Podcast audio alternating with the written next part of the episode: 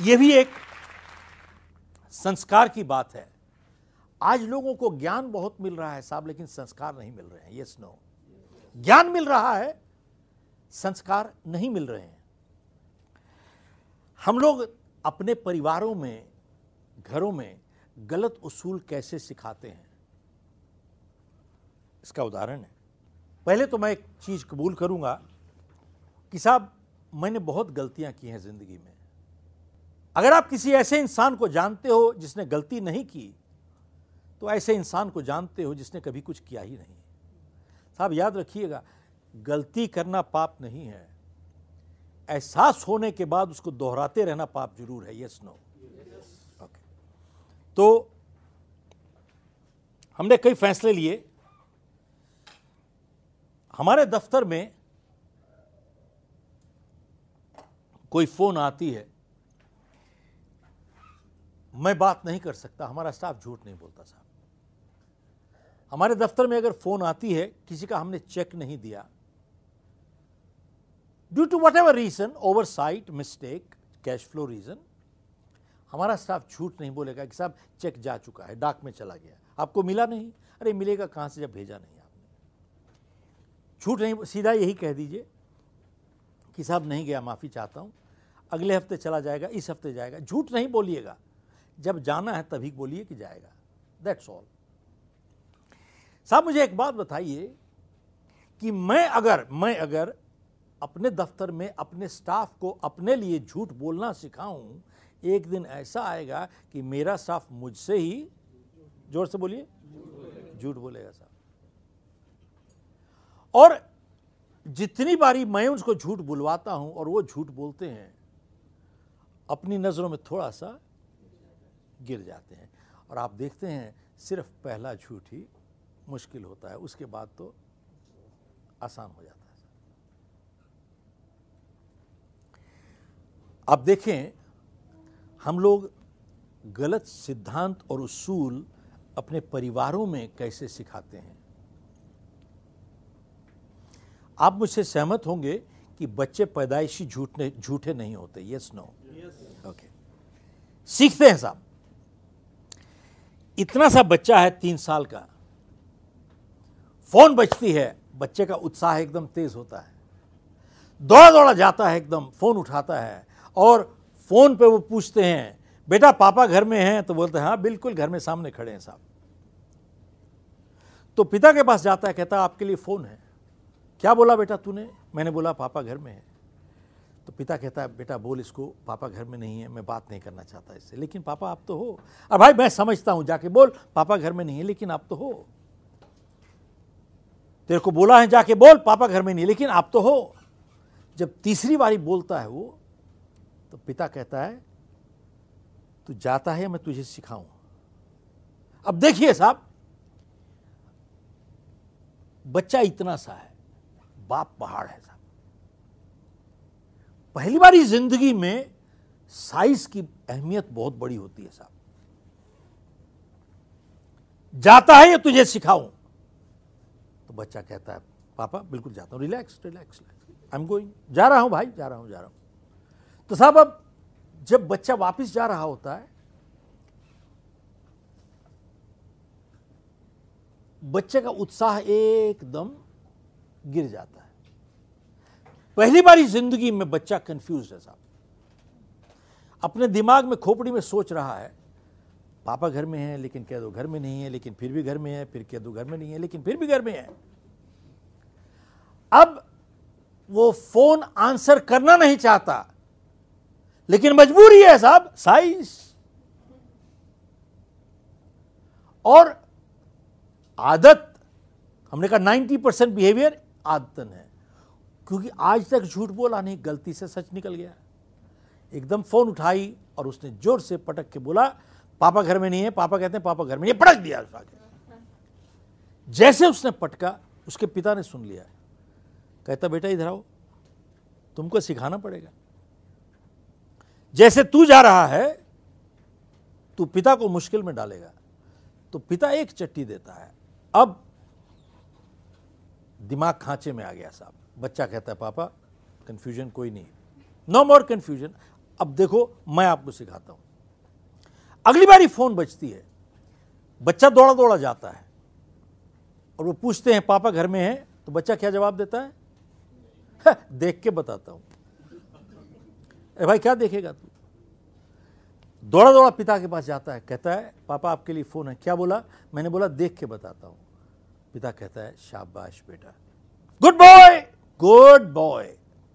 साहब, अगला सेंटेंस ध्यान कीजिएगा जो मैं कहने जा रहा हूँ। शाबाश बेटा, गुड बॉय, एक प्रोत्साहन है। It's appreciation yes no it is an appreciation बच्चा अच्छा महसूस करता है झूठ बोलने के लिए। ही feels good to tell lies तो एक बहुत बड़े मैनेजमेंट कंसल्टेंट ने कहा था जिस व्यवहार को आप प्रोत्साहन देंगे वही बढ़ता चला जाएगा।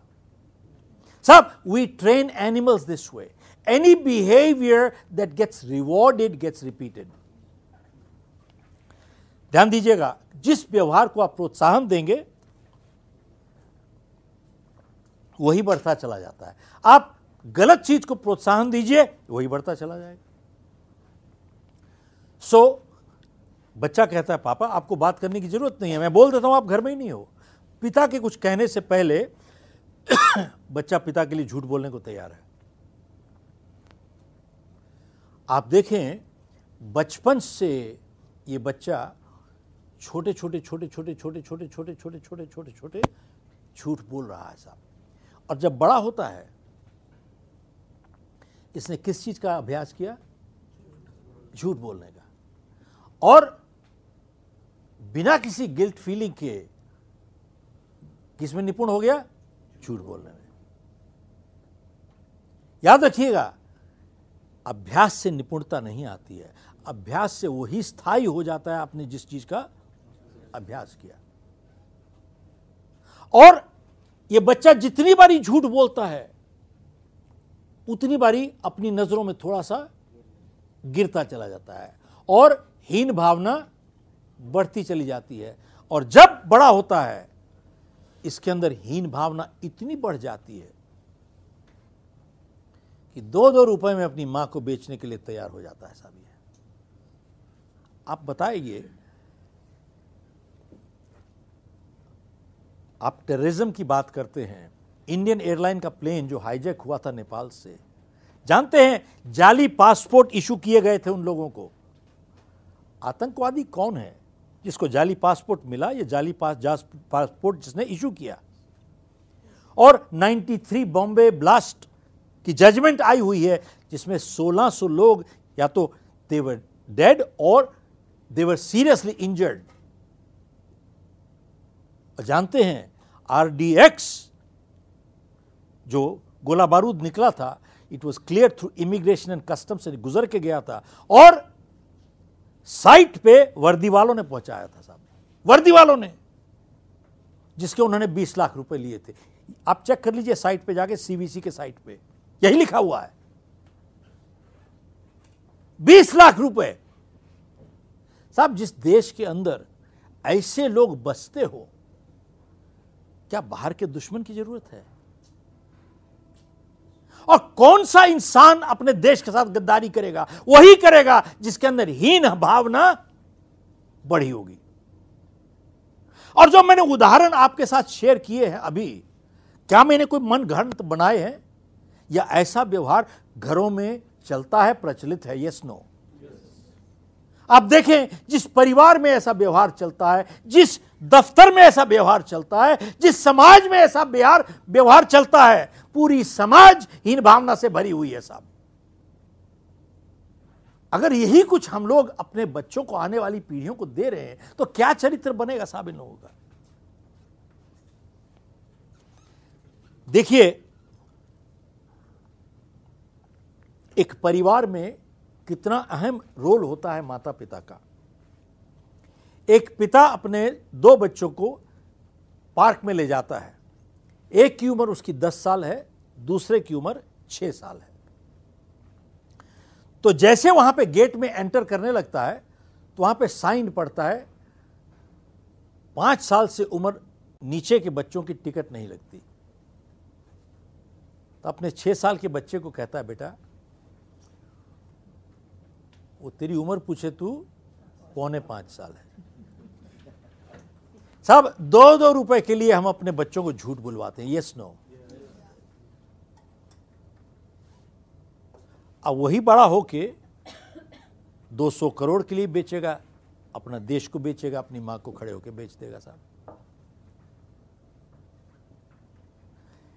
ये एक पिता है जो गलत संस्कार दे रहा है, लेकिन एक और पिता है जो अच्छे संस्कार कैसे देता है?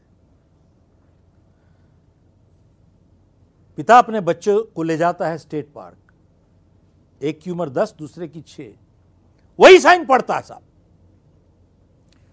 और टिकट बेचने वाले को कहता है कि मेरे को एक एडल्ट टिकट दीजिए मेरी और दो बच्चों की टिकट दीजिए। तो टिकट बेचने वाला पिता से पूछता है कि छोटे की उम्र क्या है? बोले, छह साल।